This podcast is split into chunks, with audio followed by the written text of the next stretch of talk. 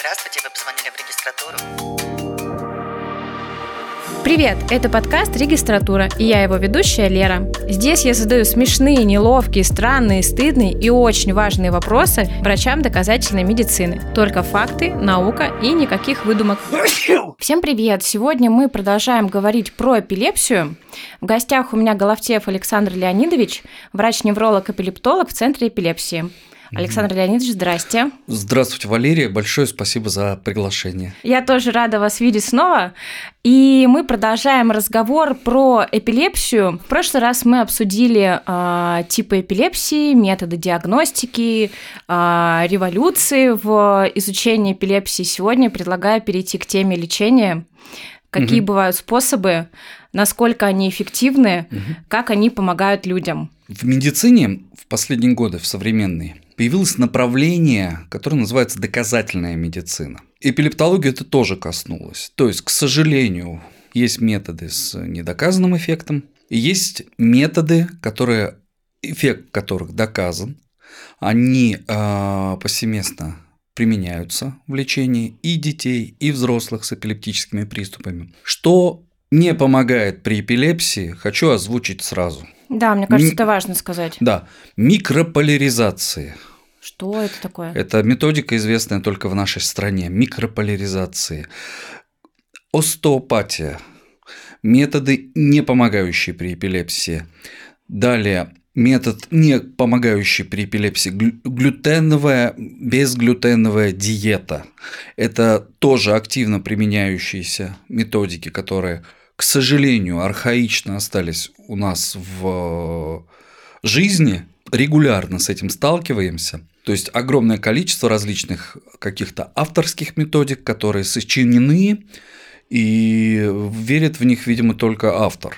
Но они же не помогают. Почему их продолжают применять до сих пор? Смотрите, есть формы резистентной к терапии, когда мама ребенка видит, что несмотря на старания врача аллопата, вот есть гомеопаты, а есть аллопаты, лечат неподобным, а противоположным. То есть вот по большому счету мы, там, традиционные врачи, э, мы лечим приступы противоприступным лекарством. Вот. Бывает, что не помогает терапия. Фармакорезистентные формы, сложные формы. И вот здесь родители на все готовы. Это раз. Второе, что играет большую роль. Социокультурное состояние нашего населения в России, я имею в виду, если вот брать глобально Россию, это касается и других стран, не только э, э, российского менталитета, но в российском менталитете вот эта вот вера в бабка заговорила, она остается, и, к сожалению, поэтому методики, которые обещают спасение, они будут длительное время сохраняться в нашей жизни. Вот. Э, и периодически мы с этим сталкиваемся, когда гомеопаты, батюшки церкви какой-либо, дальше изгнание джинов, это в мусульманской Серьезно, культуре изгнание джинов, да, потому что эпилептические приступы – это джины, это джин, это вселился джин, его надо изгнать. Вот, и мы с этим сталкиваемся до сих пор – и поэтому я вспоминаю рассказ Булгакова «Тьма египетская», когда он приходит к доктору, крестьянин, и говорит, ну что, доктор, не помогают твои горчишники французские. Как не помогают? Должны же помочь. Высокоэффективный метод. Да ты, наверное, их и не ставил себе. Говорит, да как же не ставил? Они сейчас стоят, поворачиваются, а они у него на телогрейке. Вот. А вот, говорит, и сейчас стоят. Это вот Булгаков. Вот, ничего не поменялось. То есть периодически булгаковское дежавю возникает. И теперь про реально доказанные методики. Как доказанные методики пришли к нам? Очень просто. Это называется э, в англоязычной литературе GCP – Good Clinical Practice. То есть методы, которые в мире доказаны большими клиническими исследованиями. Никогда баба Валя сидела на скамейке и сказала, что вот туда-то, туда-то пойдешь, и то-то-то еще поможет. Ну, не навредит. А большие исследования, мультицентровые, плацебо-контролируемые, двойные слепые. Что такое двойное слепое исследование? Это когда ни врач, ни пациент не знает, пьет он настоящее лекарство, которое вот пробуют, или все-таки это плацебо в той же оболочке с тем же вкусом, цветом и запахом. Вот. Вопрос: а если бы врач знал, то это могло бы повлиять на. Да. А как? Очень просто. Врач субъект исследования и его исключают, его субъективную точку зрения, раз. Э, врачи люди, они субъективны. Бывали случаи, к сожалению, и э, ангажированности врачей mm. компаниями. Вот, не надо думать, мы люди, и для людей характерна алчность. Вот. И поэтому клинические исследования напечатаны в серьезных статьях, которые в дальнейшем попадают в Кохрейновскую базу э, данных доказанных и недоказанных методов, степень доказанности, и поэтому есть всего лишь три способа лечения эпилептических приступов. Первый способ, самый простой, один из самых эффективных – это противоэпилептические лекарства. Таблетки, порошки, сиропы, уколы, инъекции, да, то есть внутримышечные.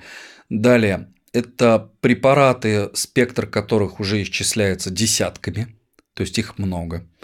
Появились они достаточно давно, и вот э, дата рождения, допустим, барбитурата, который до сих пор применяется, 1911 год. Ничего то есть ему 112 лет.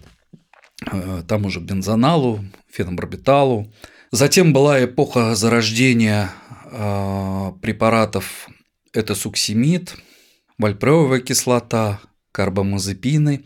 Потом началась с 80-х, 70-х годов прошлого века началась эпоха новых препаратов. Это ламотриджин, левитирацетам, э, целая группа.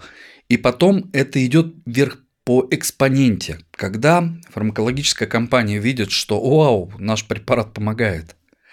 Это приводит к э, тому, что Пациенты готовы покупать дорогостоящие препараты, серьезные фармкомпании сами разрабатывают препараты. И есть целый спектр не сильно серьезных тоже фармкомпаний, которые не, разрабатывают, допустим, препарат, а делают проще. Они выжидают 10-15 лет, появляется право повторить лекарство, которое разработала компания аналога. Дженерики. Да? И появляются дженерики, да. Это самый простой, самый надежный, самый эффективный и самый первый способ лечения приступов. То есть, когда встает вопрос о том, что у ребенка или у взрослого появились эпилептические приступы, первый шаг – это назначить лекарство.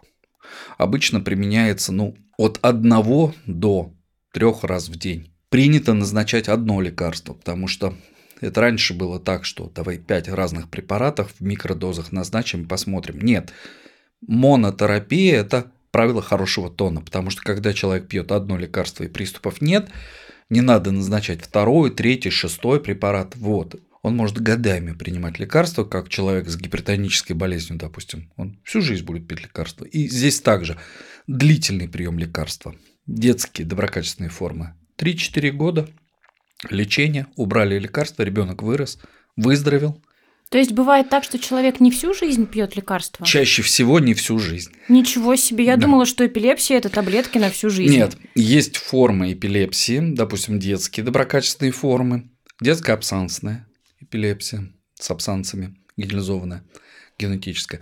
Детская распространенная самая то, что раньше называлось роландическая форма, сейчас она называется фокальная с возрастзависимым дебютом. У ребенка тоже возникает. Но к 12 годам эти приступы исчезают полностью, и нет смысла лекарства давать. Все, выздоровел. В этом возрасте бороды нет, в этом возрасте борода рыжая, а потом вот в этом возрасте она уже седая. Вот. И здесь То такая есть же... и без лекарств приступы бы прошли да. к определенному возрасту. Да. Угу. Есть формы, где мы даже вступаем с родителями в сговор. Некоторые родители детей очень беспокоятся. Они думают, что мы даем какое-то страшное химическое вещество. Химиотерапия. На всю жизнь испортим печень мальчику. Нет, это неправда. Препараты проверены, препараты высокоэффективны. Побочные эффекты бывают? Да, бывают, но не часто. И они все обратимы. Не бывает так, что дали таблетку и на всю жизнь испортили жизнь ребенку и печень ребенка. Нет. Дали лекарство, увидели, что препарат не подходит, убрали препарат, поменяли на другой. Из другой группы, с другим механизмом действия. Бывает, что тревожные родители, и мы вступаем в сговор. Вы терпите 6-8 приступов за детство ребенка, а к 12 годам он выздоравливает сам. Это касается роландической формы, доброкачественной детской фокальной эпилепсии с центрально-топоральными спайками. Вот такое сложное большое название. С другой стороны, страх перед приступом. Ведь, ну, страшно. Ты не контролируешь. Я вот, ну, я 20 лет, больше 20 лет занимаюсь эпилептологией. Когда в лаборатории видео-ЭГ мы специально выжидаем приступы или провоцируем их, и я забегаю в лабораторию и тестирую пациента, такое периодически бывает. Ну вот мне до сих пор страшно, потому что ты понимаешь, что ты эту ситуацию не контролируешь. И давным-давно этот страх даже обожествляли. Называли божественной болезнью. Ничего себе. Называли э, болезнью от дьявола. Почему э, здесь э, в мусульманской вере связано с джинами, с чем-то потусторонним? Не контролируешь, ты ничего не можешь сделать. Вот все, идет тонико-клонический приступ. Человек упал, потерял сознание, напряженный и трясется. Так вот. Подождите, пожалуйста, я немножко отхожу от темы, потому что у меня возникает очень много вопросов. Миорелаксанты, например, они не могут остановить приступ? Или я сейчас что-то сочиняю? Нет, могут. Миорелаксанты могут остановить моторные проявления приступа, А-а-а. но они не остановят разрядную активность. И она как сама началась, так она сама да, и пройдет. Да, то есть это, ну, она либо сама пройдет, если это не эпилептический статус. Вот, поэтому принято назначать препараты, которые меняют работу клеток головного мозга, избыточную их активность резко уменьшают, и при длительном таком хроническом приеме, долгом, допустим, там от нескольких, от двух лет до и больше, приступы проходят, и человек просто как человек при гипертонической болезни пьет таблетку утром, таблетку вечером и ездит на работу или на учебу. Количество препаратов большое, есть формы разнообразные. Форма имеется в виду вот маленькому ребенку, ну месячному, ну сложно ему проглотить таблетку. Для них есть капли. Формы выпуска. Да, сиропы, хроносфера, микрогранулы, допустим, препараты в микрогранулах, порошки. Есть лекарства, которые даются вообще один раз в день, чем удобно. Человеку не нужно два раза в день. Ах, я забыл. Вот эта забывчивость. Ну, ритм жизни высокий, понятное дело, что забываешь. Есть их аналоги. К аналогам у нас отношение, вот, допустим, ну... Скептическое. Скептическое. Есть аналоги высокоэффективные, эффективность которых проверялась также в клинических испытаниях, сравнение, э, соответствие эффективности оригинального препарата и его аналога, который там выходит на рынок. Есть огромный спектр э, русско-индийских химических, э, даже ну, производных, которые являются дженериками, которые сейчас активно продвигаются у нас на рынке в связи с событиями происходящими. И они малоэффективны, и похоже, что малобезопасны. Здесь я говорю свою личную точку зрения, я не ссылаюсь на какие-то большие исследования, потому что не принято у нас в стране проводить каких-то больших, серьезных, Серьезно? крупных исследований. Почему? У нас это развито слабо. Раз у нас в стране э, это происходит в единичных федеральных центрах э, достаточно скудно. Иногда наши врачи участвуют в исследованиях зарубежных больших мультицентровых. Вот, если клиника прошла ну, аккредитацию GPC как раз, то они участвуют в зарубежных проектах. Почему вопрос очень, ответ очень простой. Деньги. Дело в том, что большие клинические испытания и исследования – это большие деньги – и там, где деньги есть, они проходят. А там, где э, медицина финансируется по остаточному принципу, там 0,3% от бюджета, то, понятное дело, в лучшем случае эта компания выпускает препарат, называет его инновация в эпилептологии, но исследование было проведено на 30 человеках, и публикация даже не появилась, но он уже в аптеках. И я сейчас не утрирую. Я всегда говорю только правду. Это препарат российской компании, который идет Яндексе, забиваете «инновация в эпилептологии», и вы увидите препарат, который активно рекламируется до сих пор врачами, он рекламируется компанией, клинических исследований не было. Уровень доказательности нулевой, Уровень доказательности я так называю. Бабушки поговорили на скамейке. Звучит И- очень небезопасно. и Его, его продают, и продают недешево. Плацебо, ну, плацебо работает, да, плацебо. И чем оно дороже, тем оно лучше работает. Но это плацебо. Вот. Попытка была этих врачей с нами, что- представителей этой компании, что-то с нами там поговорить. Ну, они обиделись на нас. Потому что мы им сказали, ребят, вы пока ну, что-то серьезное не опубликуете, что можно почитать и оценить. Ну, как бы даже не приходите к нам, зачем вы нас обижаете? Мы как бы ребята умные, не глупые, вы как бы вот идите к другим. Вот, это вот трагедия э, фармакотерапии. Хотя это самый удобный, самый надежный и самый простой способ. И один из самых эффективных. То есть, если взять вот глобально, проводились эти исследования больше за рубежом. Большие когортные исследования, когда тысячи человек с приступами получали первый препарат антиэпилептический. Какова эффективность? Вот если дашь таблетку, сколько человек ты вылечишь?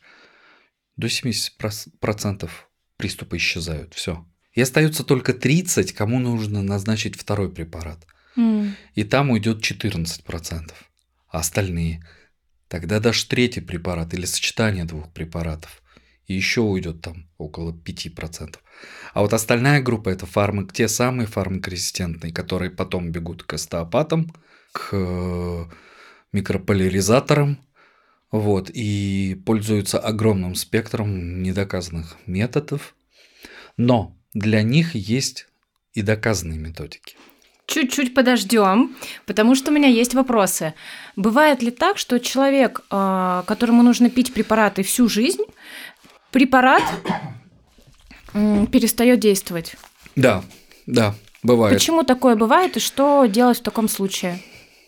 болезнь не будет приспосабливаться под наши знания и под наше лекарство. Бывает, что изначально оказавший хороший эффект препарат через несколько лет срыв ремиссии. Но это обычно структурные формы, фокальные, когда есть порог развития, допустим, или доброкачественное объемное образование. И первый препарат сдержал приступы, на время их заглушил, человек хорошо себя чувствует. Годы спустя или год спустя, месяца спустя приступы вернулись. В таком случае речь идет о рецидиве и смене терапии. Если не помогло два препарата в адекватных дозах, то тогда нужно задуматься об альтернативных методах лечения. То есть есть всего три способа лечения приступов. Первое – таблетки. И если два-три препарата не помогли и приступы остаются, здесь надо задуматься, почему я не помог человеку. А. Я ошибся, и это не эпилепсия. Б. Это фармакорезистентная форма, которая должна лечиться альтернативным методом. У нас, к сожалению, к альтернативной терапии и хирургии врачи приходят слишком поздно. В связи с чем? Низкий уровень э, знаний об этих методах, высокий уровень страха перед этим методом. Во-первых, про э, кетогенную диету у нас в стране говорят совсем недавно стали говорить, как метод лечения альтернативный, высокоэффективный, как альтернативная методика. И о хирургии еще ну, 15 лет назад делались, в России делались единичные операции в единичных центрах. Сейчас это бурно просто развивается, делаются большое количество операций, а должно делаться в 10 раз больше операций. И врачи-неврологи, они многие боятся, как так, операция на головном мозге? Да вы что, это в последнюю очередь. Но за Где- рубежом, наверное, это гораздо более развито. За рубежом есть те же проблемы, но есть страны, где это развито очень хорошо, да. Лучше, чем в России. Есть вещи, которые в России развиты лучше. Какие? Ну, допустим, если сравнивать э, хирургию эпилептических приступов в России у детей и взрослых и, допустим, в некоторых странах Европы, у нас есть центры, которые и врачи, которые делают классные сложные операции. Это Раз. радует. Да, да, да, да. А, допустим, некоторые страны, они вот это обычно конференции, и там встречаемся с а, австрийцами. Вот. Они, у, надо же, а мы только височные операции делаем. А вот это мы не делаем, мы в Германию посылаем, в другую страну. Там немножко другая идеология. Там э, есть центры, которые глубоко на этом специализируются. Вот, допустим, центр эпилепсии специализируется не только на генетических формах, но и на хирургии, предхирургии и селекции пациентов на хирургическое лечение детей, и взрослых. Поэтому я так, ну, достаточно свободно об этом могу говорить. Почему? Потому что у нас есть многолетний уже опыт отбора и детей, и взрослых на хирургию с височными и вневисочными формами. Поэтому удовольствие это обсуждать. Почему? Потому что приходит к тебе фармакорезистентный ребенок, а уходит ребенок без приступов. Эффективность хирургического лечения seizure то есть полное освобождение от приступов, при экстратемпоральных формах у нас 72% излечения из 100 детей или взрослых, у которых невисочные формы эпилепсии, то есть лобная доля, теменная доля, затылочная, гемисферная. Вот если их всех объединить, то из них из 100 человек 72 излечатся навсегда. Эпилепсия закончилась. Это высокий процент. И 78 – это височные формы эпилеп... э, структурных эпилепсий. Это тоже высокий процент. Но мы очень строго относимся к отбору. То есть у нас всегда коллегиальное мнение, стоит, не стоит предлагать операцию. Мы 7 раз отмерим, и только потом предложим пациенту и там, семье пациента оперативное лечение. Плюс хирурги, которые, вот, с которыми мы работаем, они э, высококлассные.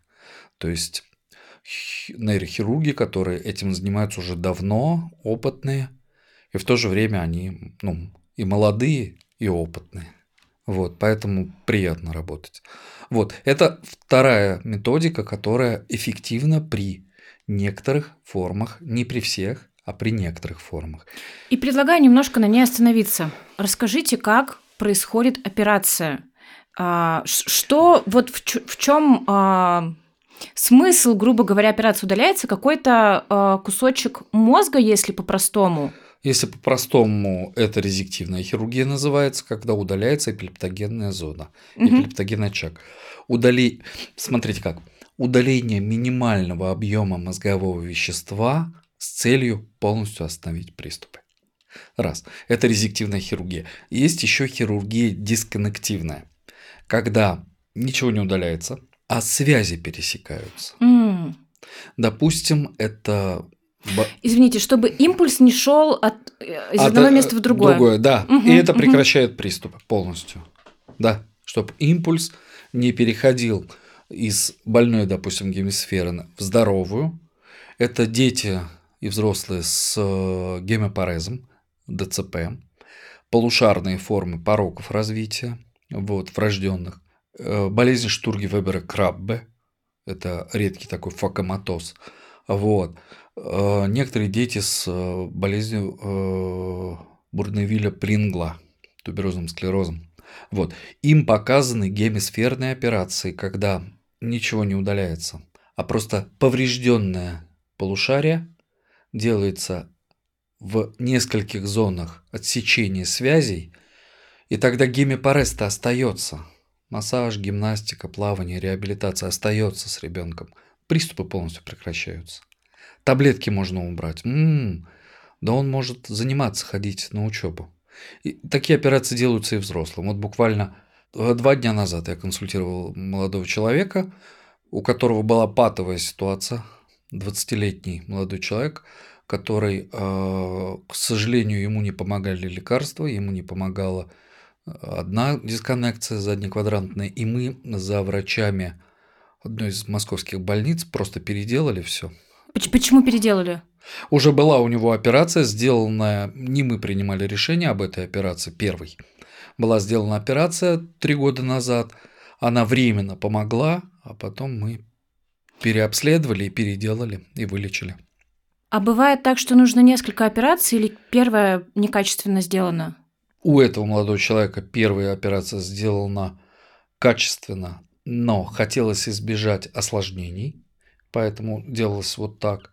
Вот. И когда мы поняли, что она не помогла, дообследовали, доделали, и сейчас приступов нет, таблетки мы полностью ему убрали. Вот, то есть разные варианты бывают. Бывают шекспировские варианты. Кто лучший в мире а, критик? Уильям Шекспир. Почему? Он взял два бездарных произведения своего времени, они были уже написаны, и он их переписал. Взял этот сюжет и переделал. И появились два произведения. Гамлет и Ромео и Джульетта. Вот. Это называется «Лучший в мире критик». Взять очень сложно за кем-то переделывать, но когда удача, когда ты излечил, приятно. Ну, опять о, о прошлом разговоре о тщеславии. Да, да, да.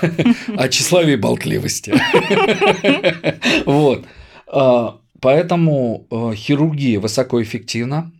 Современная хирургия в хороших руках безопасна, так скажем, низкоопасна. Если сравнивать безопасность приема лекарства и безопасность хирургии, однозначно лекарство более безопасно. При хирургических операциях есть небольшой процент осложнений, и всегда лекарства назначаются в первую очередь.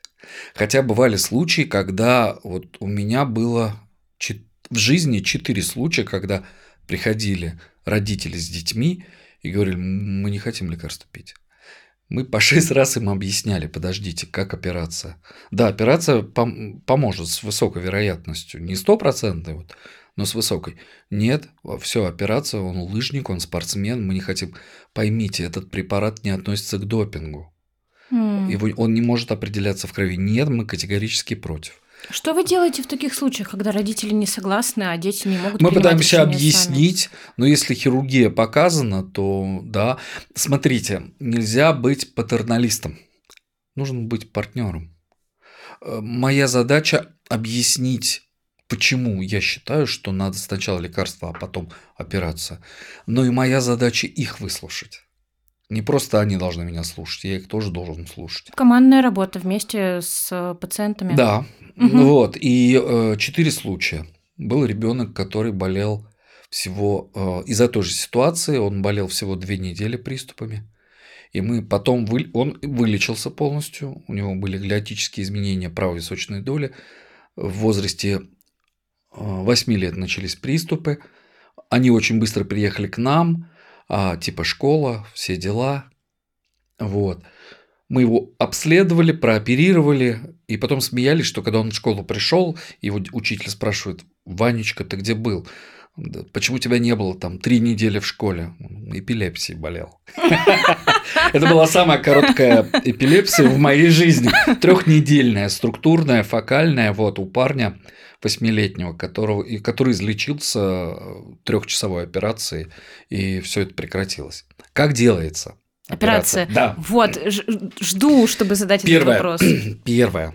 Человек спит, он, это не больно, он спит, он ничего не помнит и не участвует в этом. Крайне редко делаются операции с пробуждением, эвек-хирургия называется. Это делается в случаях тестирования, допустим, вот у нас лингвисты работают, да, они тестируют активно, чтобы сохранить речевую функцию. Не, не навреди. Главное – не навредить. Спит. Делается небольшая зона трепанации в раствор, в специальный медицинский раствор физиологический, стерильный, кладется.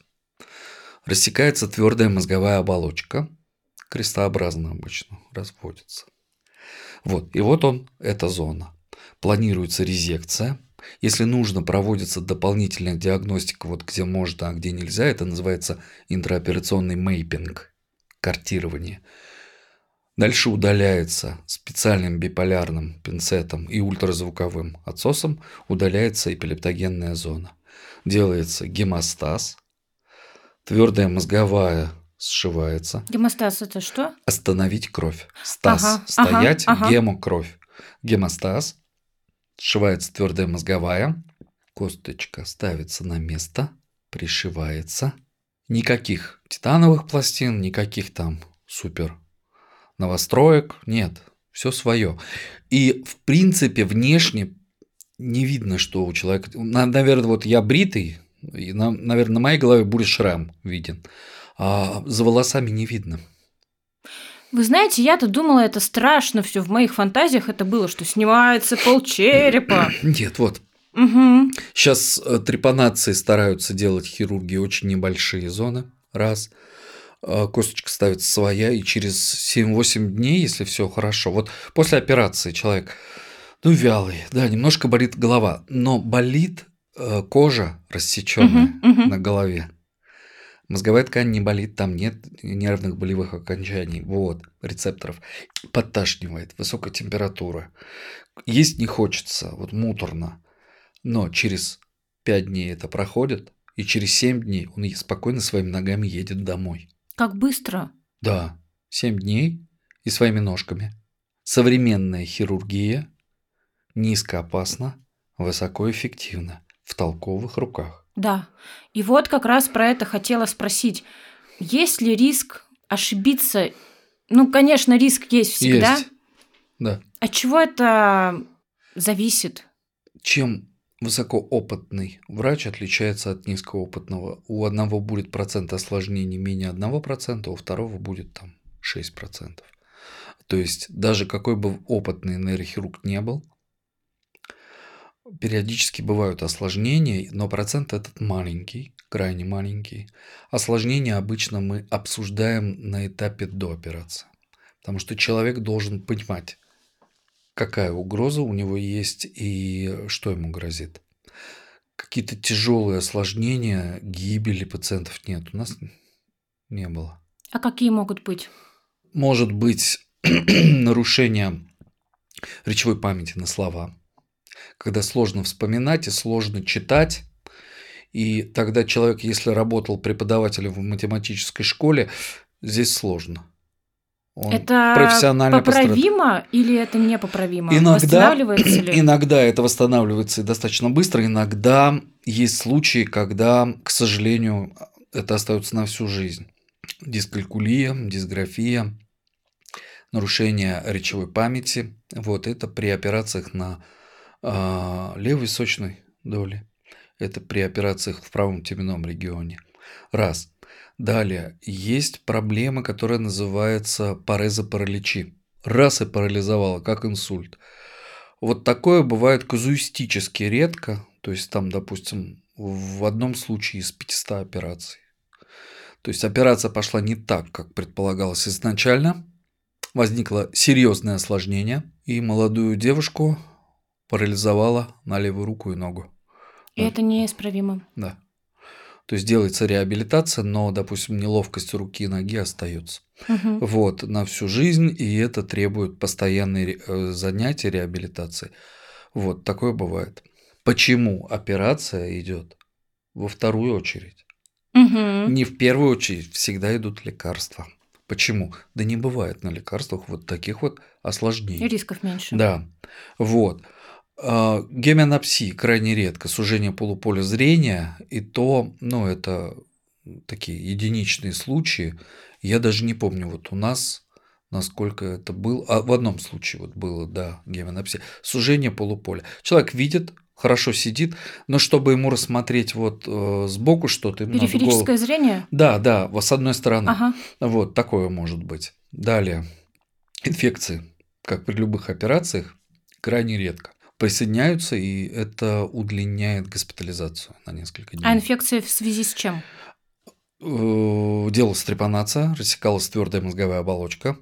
Что-то из... попало? Что-то попало извне, или это был какая-то скрытая очаг инфекции у самого пациента, и тогда а это удлиняет госпитализацию там, потому что антибиотикотерапия проводится, то есть не 7-8 дней, а там 14-16 дней он антибиотики получает и только потом выписывается. Такое бывает. Вот, это операция, ну, серьезная вещь, операция на головном мозге. А, делается это много, делается это регулярно, это не что-то такое там, типа на уровне давайте испытания проведем. Нет, это отработанные технологические операции. Операции, я говорю, во множественном числе, потому что они разные. Их много вариантов.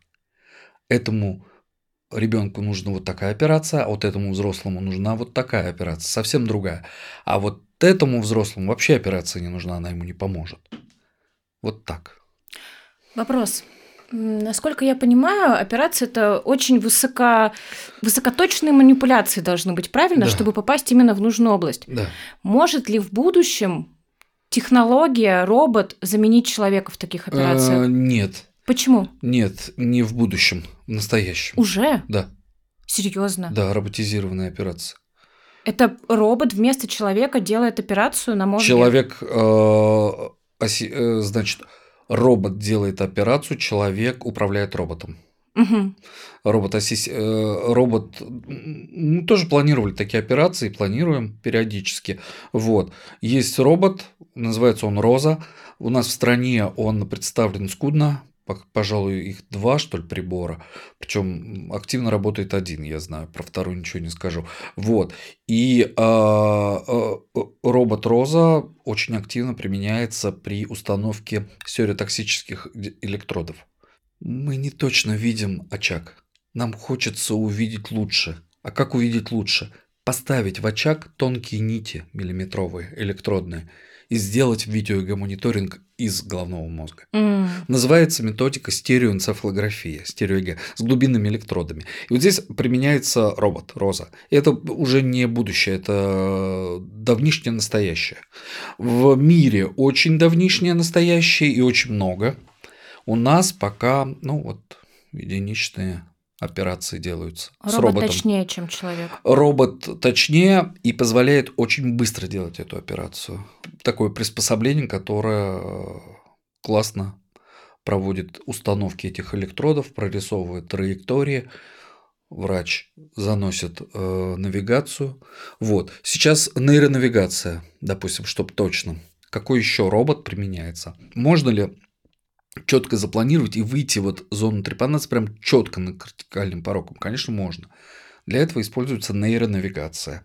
МРТ конкретного ребенка или взрослого вводится в прибор, потом идет соотношение с костями черепа, твердой мозговой оболочки, анатомические особенности.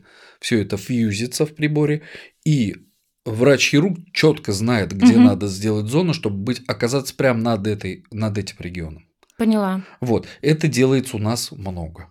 Много, часто операционные э, обеспеченные э, навигаторами, большое количество операционных обеспечено. Если вот роботизированная установка вот э, электродов это единичные случаи, то здесь это везде, Мгм. почти везде. Ну, то есть в каких-то крупных операционных это все есть.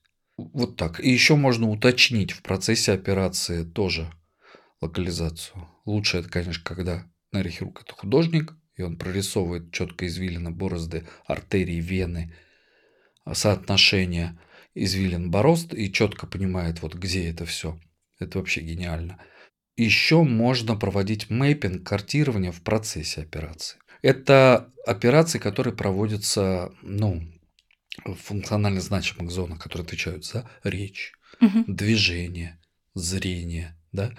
Вот. А есть участки коры головного мозга, допустим, полюс правой височной доли. Он а, интактен. Если отсекается эта зона, а, никаких изменений не происходит с человеком. Только приступы исчезают и все. Бывает ли так, что нужно а, отсечь большую часть мозга? Половина. Серьезно? Да. Почему так и что? К- Как это вообще? Половина а, полушария называется гемисферотомия. Впервые достаточно давно была сделана операция. Это был э, врач, который лечил пациента с опухолью. Опухоль была огромных размеров. И тогда он провел операцию удаления опухоли с полушарием. Полушарие большого мозга дает много функций, но основные функции это движение пальцев рук, активность руки и ноги, то есть возникает гемипарез, и зрение с противоположной стороны, боковое.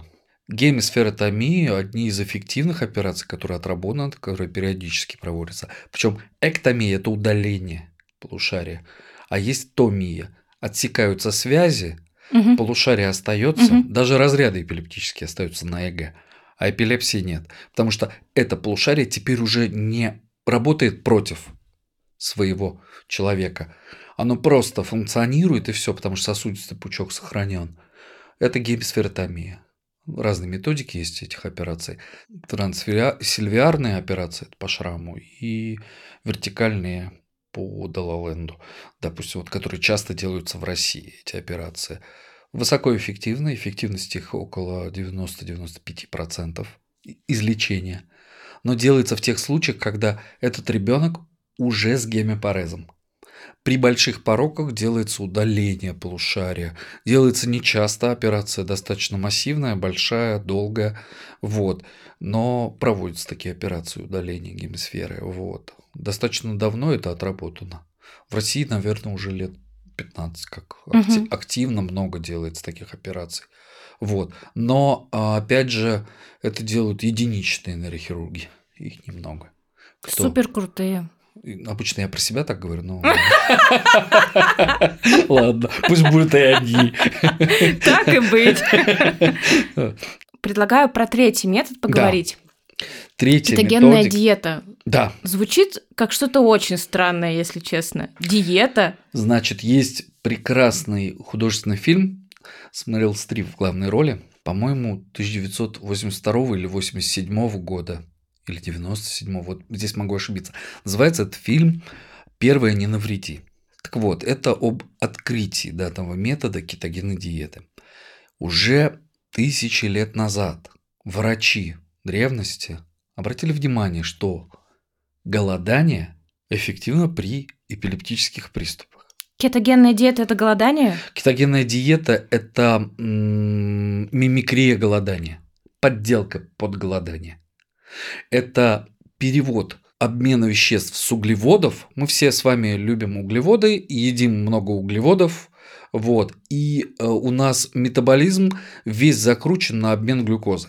Но если резко ограничить глюкозу и заменить ее жирами, высоким уровнем жиров, то мы введем свой организм в кетоз. Так. Кетоз, много кетоновых тел в крови, обладает метаболическим действием на головной мозг противоприступный. Обалдеть. В 70-х годах прошлого века врач, Де Виво фамилия, вот, с коллегами описал и биохимически доказал новую болезнь. Болезнь Де Виво. Транспорт глюкозы у этих пациентов был нарушен. Это были дети, у которых была шаткость походки, отставание в развитии и э, эпилептические приступы. Они стали разбираться и биохимически. Сначала биохимически доказали, что у них нарушен транспорт глюкозы. И глюкоза становилась токсичным веществом для головного мозга.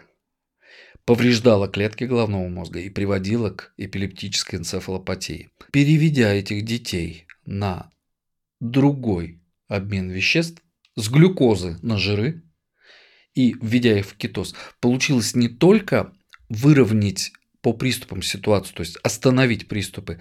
Но эти дети стали нормально развиваться. Ничего себе. Вот, то есть прямое показание. GLUT1 deficient – это дефицит транспорта глюкозы. Белок, который занимается транспортировкой. То есть 486 маршрутка не идет. Надо быть хитрым. Чтобы добраться до места, нужно взять 380-ю доехать вот туда, а там пересесть на 62-ю. Вот.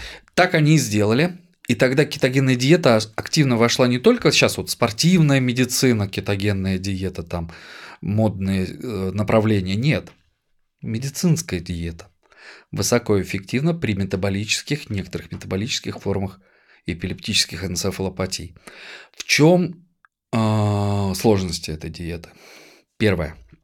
Взрослый 40-летний мужик вряд ли будет придерживаться этой диеты. Его пищевые предпочтения уже настолько устоявшиеся, он, э, скорее всего, не выдержит и скажет, э, пусть оно идет лесом, я хочу вот яблоко погрызть. Я так люблю яблоки. Вот, а нельзя. Маленький это, ди... вот, вот скажите, чтобы я понимала полностью, это какие продукты на какие надо заменить? Какие надо Допустим, исключить полностью? Мука меняется на муку э, с большим количеством жиров. Это типа миндальная мука. Mm. И э, пирожки и хлеб. Мы занимались активно несколько лет назад, мы активно занимались кетогенной диетой, вот, и э, это вкусно, жирно, специфически, но этим можно питаться. Но себя нужно перестроить на этот обмен веществ. Раз. Второе, значит, полностью исключаются продукты с высоким уровнем углеводов. Соотношение жиров и углеводов, допустим, с белками, вот 4 это жиры, а один – это углеводы и белки. И это вымеряется БЖУ, белки, жиры, углеводы. Это четко контролируется, продукты, их соотношение. высчитывается на кетокалькуляторе, это определенная как программка или там вот.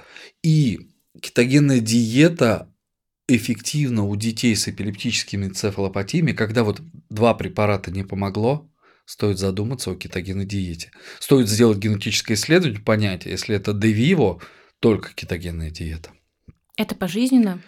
Это ближайшие 6-8 лет. Потом обмен глюкозы нарушенный уже не так влияет на головной мозг, ребенок уже нормально развит, и тогда можно уйти с диеты. А если это 40-летний мужчина? Если 40-летний мужчина, он вряд ли выдержит диету. Ну, если представим, что у него сила воли. Ну, можно, пож... можно оставить пожизненно вряд ли, я не читал про такое, не видел. Но несколько лет диета, да. Почему нет? Эффективность такая же, как э, у препаратов и операций. Насколько это эффективно? Нет, смотрите. Так, объясняйте. Здесь хитрая математика.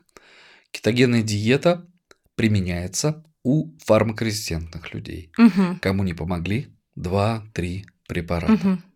Если в течение года я не вылечила ребенка или взрослого от приступов, стоп. Либо я э, плохиш, мальчиш, и я лечу не то, либо я столкнулся с резистентной формой. Вот здесь либо нужно думать в сторону генетической энцефалопатии и решать вопрос в сторону диеты, или это структурная фокальная эпилепсия, нужно решать вопрос в сторону хирургии. Но год-два и не больше. У нас как в стране принято. Годами лечили, лечили, лечили, лечили, не помогает. Вот. Дело в том, что с годами эффективность и диеты, и хирургии снижается. Чем старше, если, э, что вы имеете в виду? Если назначить в более взрослом возрасте, то эффективность будет меньше? Да. Ага. Поэтому надо делать все своевременно. Вот, поэтому это резистентные формы и перевод на диету постепенный и врачом контролируемый. В чем сложность? Это очень многие сходят с диеты. В чем сложность?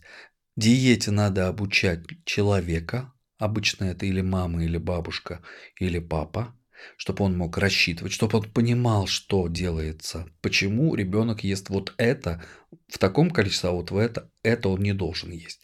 Раз. Это обучение родителей. Опять же, работа с родителями, с командная работа. Не получится э, патерналистический подход. Вот это, то, то, то. Как только пациентов у врача станет 40 человек, это будут еженочные звонки. А у нас он рвота появилась, может быть, это кетоацидоз, а что нам делать? не получится, нужно научить человека. Нужно не просто дать человеку э, рыбу, а нужно дать ему удочку и научить ловить. Все, угу. и он сам будет уже это делать, угу. понимаете? Вот, поэтому есть определенные опасности, допустим, гипогликемия, есть осложнение, кетоацидоз, высокий уровень кетонов. Это осложнения, которые должны отслеживаться. В чем сложность? Это, во-первых, у детей, да, они кушают то, что им дает мама. И кетогенная диета применима. Б. В чем сложность? Иногда они чувствуют голод, но ребенок не должен голодать. И поэтому диету надо исправлять в сторону. Да, я наелся, я не голоден, но кетоны от 2 до 6 в терапевтическом диапазоне. Контроль диеты. Ну вот пару лет как, сложность возникла большая, колоссальная у нас в стране. Контроль делается с помощью кетометра, как глюкометр и кетополосочек. Пальчик укололи на кетополоску, угу. поставили. Ага, кетоны вот такие. Но сейчас это не завозится в Россию. А, а можно ли это проконтролировать?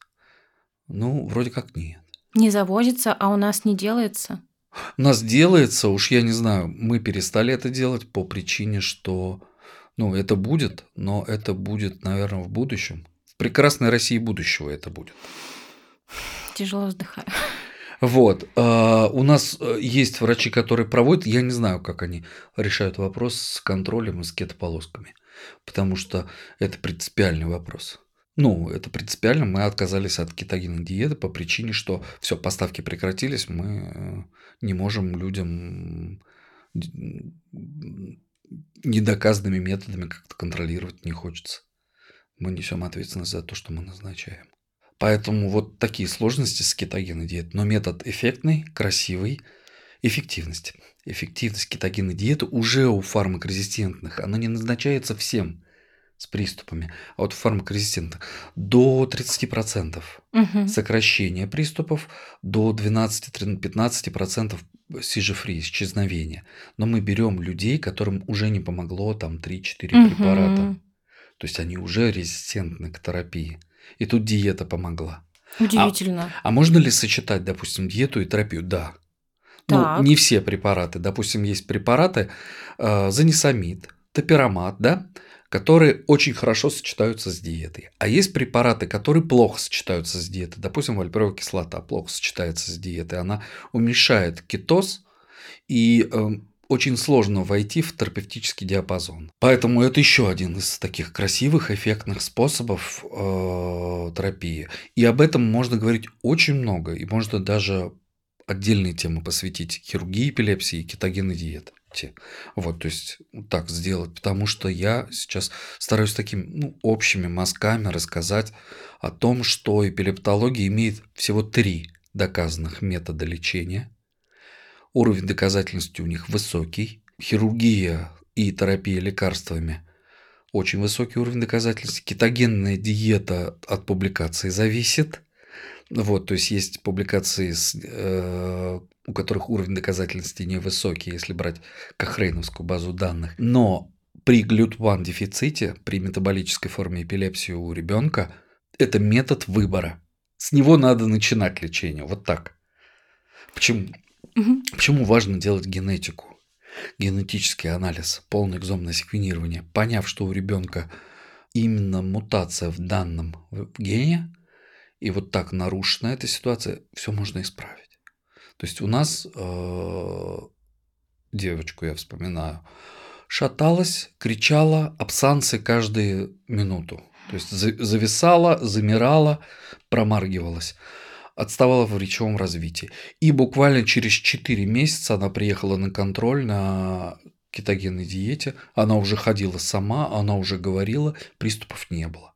И ее развитие уже она не отставала темпово, если вот тогда она четко темпово отставала. То есть, по большому счету, данный метод, ну, он не приступы мы лечим, мы судьбы человеческие меняем. Вот почему, допустим, большое удовольствие обладать и данными методами, то есть иметь друзей, которые вводят диету, э, быть хорошими друзьями с хирургами, которые могут сделать операцию, которую нужно сделать там нашему ребенку или там взрослому пациенту. Вот. Это как бы резко расширяет диапазон наших возможностей. Не просто таблетку назначить, а вот можно вот так сделать. Напоследок хочу спросить, есть ли какие-то потенциальные методы, которые сейчас исследуются, какие-то, может быть, Да. еще вещи, которые в будущем могут помочь Да. и стать какими-то еще альтернативными Да. методами лечения? Да. Это называется таргетная терапия. Мы взяли это у онкологов. Таргет. Высокоспецифическое лечение, направленное на патогенез болезни.